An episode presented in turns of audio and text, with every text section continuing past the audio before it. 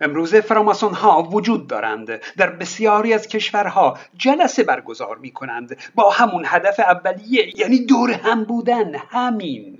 هیچ قدرتی ندارند. هیچ کار خاصی هم ندارند. اما خب بقاشون به همین تصور اسرار آمیز بودنشون هست. دوست دارند که جلساتشون رو مخفی نگه دارند. اگرچه حرف خاصی هم در اون جلسات ندارند ها اما مخفی بودن و بر سر زبانها بودن رو دوست دارند. شاید هنوز اون رو برای خودشون کلاس می‌دونند. بگن ما ماسون هستیم. سلام سلام من زوس هستم. آره خدای خدایان. حدودا از قرن پنجم تا قرن پونزدهم دوران سیاه قرون وسطا و حاکمیت کلیسا در اروپا بود. در این دوران بناهای مذهبی و کلیساهای بزرگی ساخته شدند. کار بناها و سنگ تراشان رونق داشت. او اواخر قرن چهاردهم که یواش یواش دوره گذار به عصر روشنگری و پایان دوره قرون وسطا نزدیک می‌شد. تشکلها و انجمنهای مختلفی در کشورهای اروپایی شکل گرفتند. در انگلیس در فرانسه.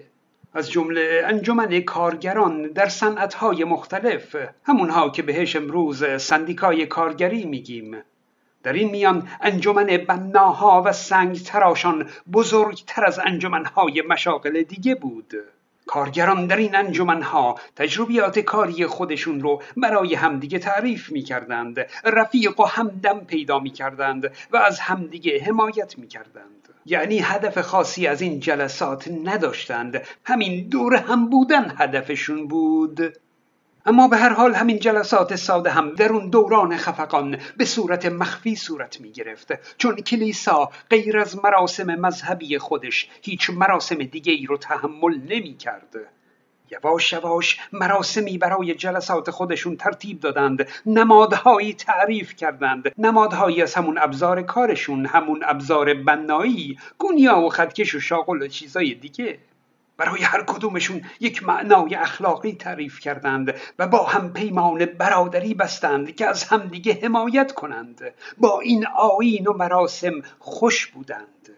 در نقاط مختلف اروپا با نام فراماسون شناخته می شدند به اعضای خودشون ماسون می گفتند با رشد فراماسون ها مراسم اونها پیچیده تر شد و رتبه و درجه های مختلفی رو هم برای اعضا تعیین کردند. از درجه مبتدی تا درجه رفیق پیشور تا استاد ماسون.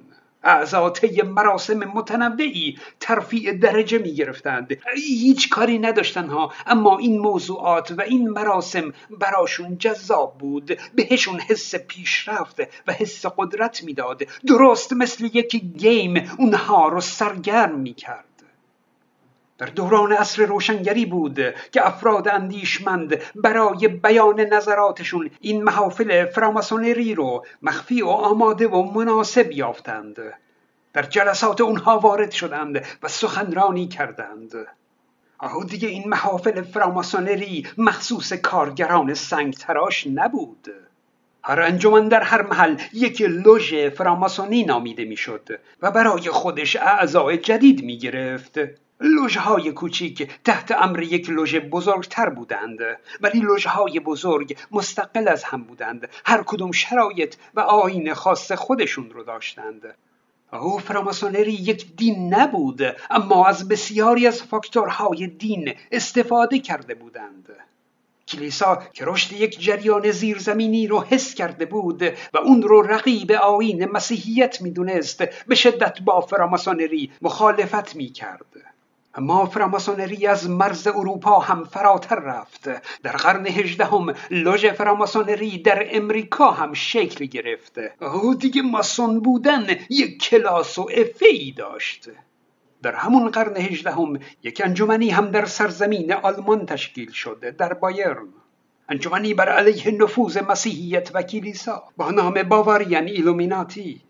چند سال بعد با فشار کلیسا از سوی حکومت هم انجمن فراماسون و هم انجمن ایلومیناتی غیر قانونی و ممنوع اعلام شدند.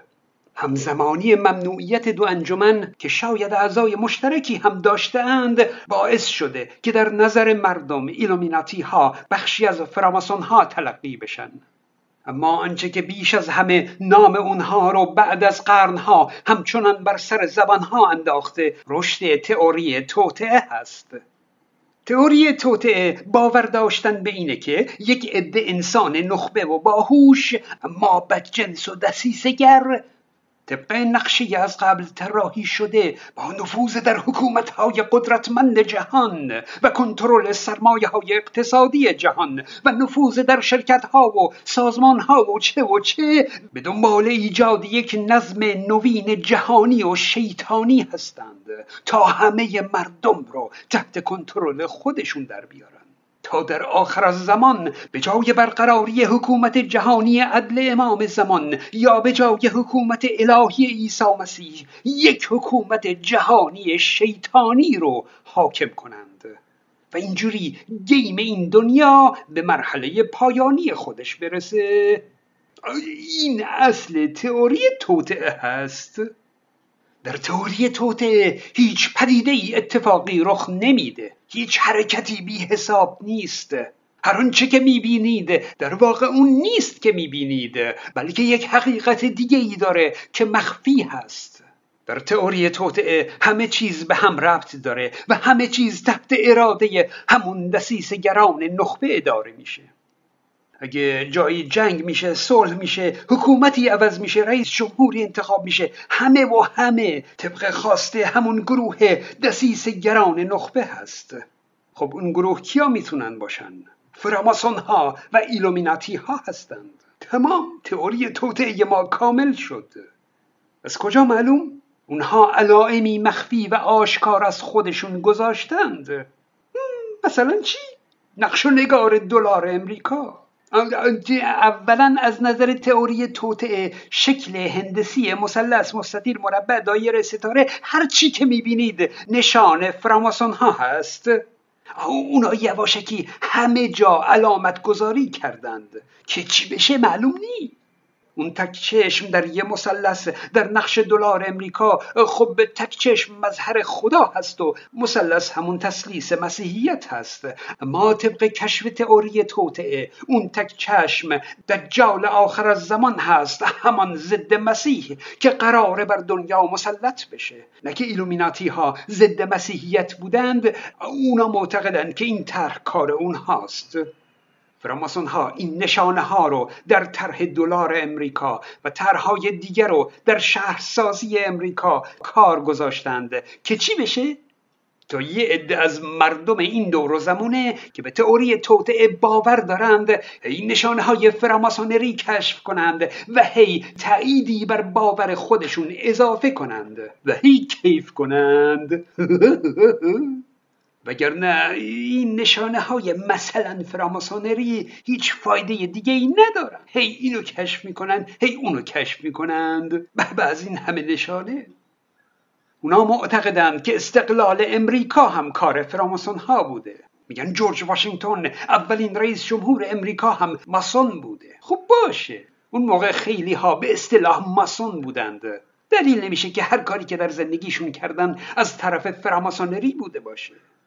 باور به تئوری توطعه اگه در حد این باور باشه که مثلا سفر به کره ماه دروغ بوده خب حالا خیالی نی خیلی مهم نیست. اگرچه اون باور هم نادرسته. اما دیگه باور به تخت بودن زمین و یا باور به اینکه 11 سپتامبر کار خود امریکا بوده یا بدتر از اون اینکه انسانهایی با ژن خزندگان جهان رو در کنترل دارند. او این نوع باورها می‌تونه ناشی از نوعی مشکلات روانی باشه. چون نه تنها عاقلانه نیست بلکه خیلی خیلی پرته. تحقیقات علمی نشون میده که باور به تئوری توطعه می‌تونه ناشی از روان پریشی باشه ناشی از مشکلات روانی باشه که موجب بیتوجهی فرد به عاطفه و اخلاق هست و حتی می‌تونه از اختلال شخصیت باشه سایکوپاتی باشه. این گونه افراد آمادگی پذیرش تئوری توطعه رو بیشتر دارند و اونهایی که به تئوری توطعه باور دارند آمادگی بیشتری برای مشارکت در توطعه دارند. و این خطرناکه همچنین باورمندان به تئوری توطعه طبق تحقیقات دانشگاه کمبریج بیشتر از دیگران از بیماری استرس رنج می‌کشند و نکته آخر این که باور به تئوری توته چی بود؟ اینکه هیچ پدیده اتفاقی رخ نمیده هیچ حرکتی بی حساب نیست و همه چی تحت اراده همون دسیس گران نخبه اداره میشه درسته؟ خب اگه عبارت دسیس گران نخبه رو برداریم و به جای اون عبارت خدای متعال بگذاریم این تئوری میشه باور میلیاردها انسان خدا باور. که نه به خاطر روان پریشی بلکه به خاطر آموزه های دوران کودکی به شکل دیگه از همین باورهای پرت تئوری توته باور دارند. مغز انسان فرگشت یافته که به دنبال پاسخ باشه به دنبال کشف علتها باشه. و از طرف دیگه هم یافتن پاسخ لذت بخش هست آرامش بخشه. حالا وقتی اتفاقهایی رخ داده کشف ارتباط بین اونها و علت اونها می‌تونه ذهن انسان رو درگیر کنه. و خب یه پاسخ آماده هر چند دروغ مثل باور به یک تئوری توطعه می‌تونه به عنوان پاسخ آرامش بخش باشه. این دقیقا علت باور به خدا هم هست. بله خدا می‌تونه ذهن پرسشگر انسان رو سرکوب کنه و باعث آرامش ذهن انسان هم بشه. همه چیز تحت اراده خداست او حکیم صلاح ما رو می‌خواد و تمام. همین باور ذهن انسان رو از تفکر خالی می‌کنه و دغدغه مسئولیت رو هم از انسان دور می‌کنه. خدا و تئوری توطعه از یک جنس هستند و هر دو برای آخر زمان هم نقشه دارند. یکی به اسم خدا و دیگری به اسم شیطان و هر دو دروغ هستند. اگرچه دروغ هم برای بعضی ها جذابه کانال های من رو هم فراموش نکنید. من زوس هستم.